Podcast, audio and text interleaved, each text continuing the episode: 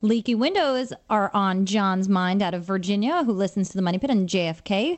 Tell us about the window. Uh, the window is a bay window. On the side of the house, there's uh, aluminum siding on on that uh, side, and uh, you know what a hip roof is, correct? Yes.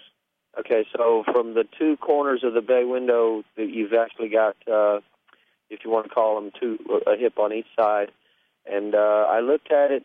I'm a carpenter, if you want to call me that. I'm embarrassed to admit that I'm needing help on this, but uh, It's okay. That's okay, John. Thank you. Okay, where the where the center part of the roof of the bay is uh, hitting the siding. Okay. Uh, there's flashing going up under the siding, and there's flashing coming down on top of the shingles. Uh, um, there's no caulking along the bottom of the flashing.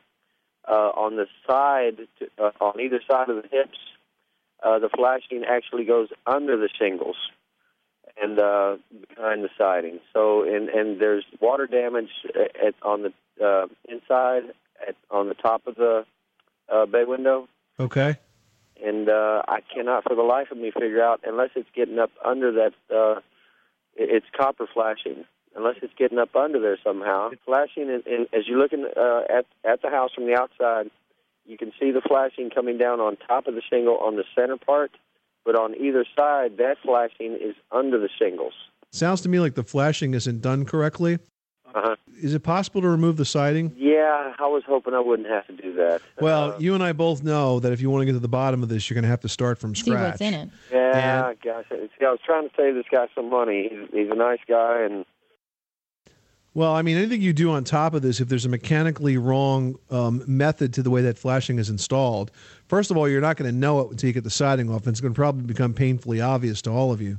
But once you pull that, uh, the one thing that I like to recommend is when you're going to flash a roof like that, that you put mastic behind the flashing and sort of on top of the flashing, and then do put some of that reinforced fiberglass mesh over that seal, and then you side on top of that. So now you have a mastic that's sealing the, the flashing to the wall originally, and then you're going to side and tar paper over that. So it really gives you a tight seal where the water can't push up and over and back in. You follow me?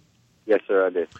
And I think that once you pull the siding off, and, and if you want to not do the whole thing, then maybe you just start on the sides because it sounds like where that's leaking, you're going to find out that that assembly, that the steps are not done correctly.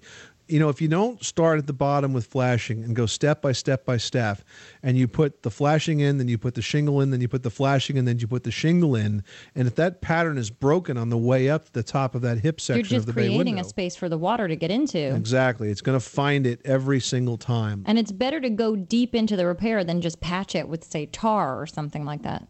Yep, exactly. So I think that's probably the best approach, John. That's what's going to give you the best long term solution. And, you know, I, I appreciate the fact that you're trying to save your customer money on this.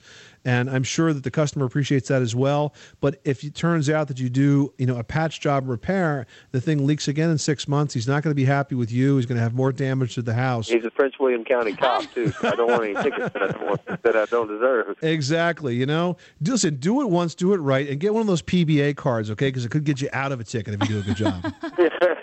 John, thanks so much for calling us at one eight eight eight Money Pit. You know, my grandpa was a cop, and I had one of those PBA cards, but I was always too nervous to use it. Yeah. I'd, you know, be too embarrassed to sort of be like, I, I have this. You know, I never knew the segue to just throw the card out there. I guess you could hand it with your license. I had you're supposed to hand it to him with your license. I had one once, which was two or three years old, and you know I hadn't had a chance to use it. I didn't need to use it. You know, it's it's a free pass. It's it's basically what it is. you know, it's should a give it to me. I should, but um, I went to use it once, and I got this smart aleck cop who wanted to know the name of the guy that gave it to me, and I couldn't remember because it was like three years ago. You're like, I don't know, but he, He let me off nice." anyway. Well, that's what this show is. It's like a PBA card for your home improvement projects. You know, call us right Get now. out of jail free? We don't judge. We'll give you the get out of jail free card, and we'll help you with all of those projects. Call us right now, one eight eight eight Money Pit.